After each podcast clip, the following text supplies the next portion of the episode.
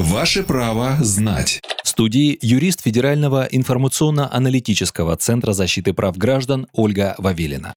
Ольга, где можно ездить на электросамокате и какая ответственность грозит за нарушение скоростного режима?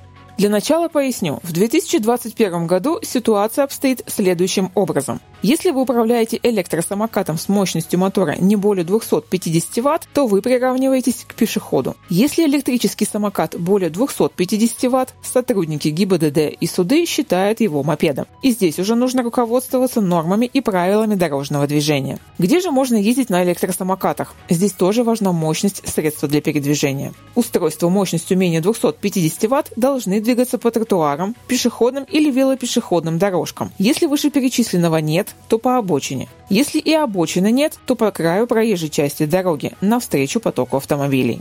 Для средств свыше 250 Вт по правому краю проезжей части дороги или по полосе для велосипедистов, а также по обочине при условии, что при этом нет помех пешеходам.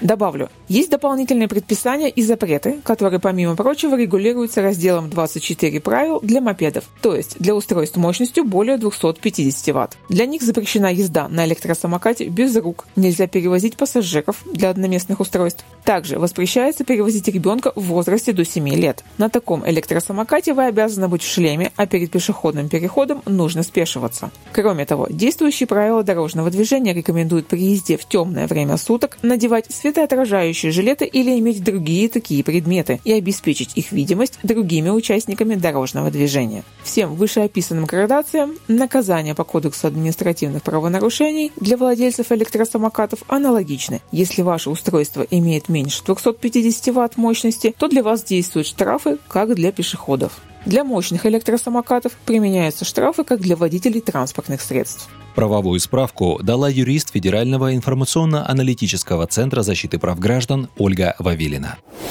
Ваше право знать.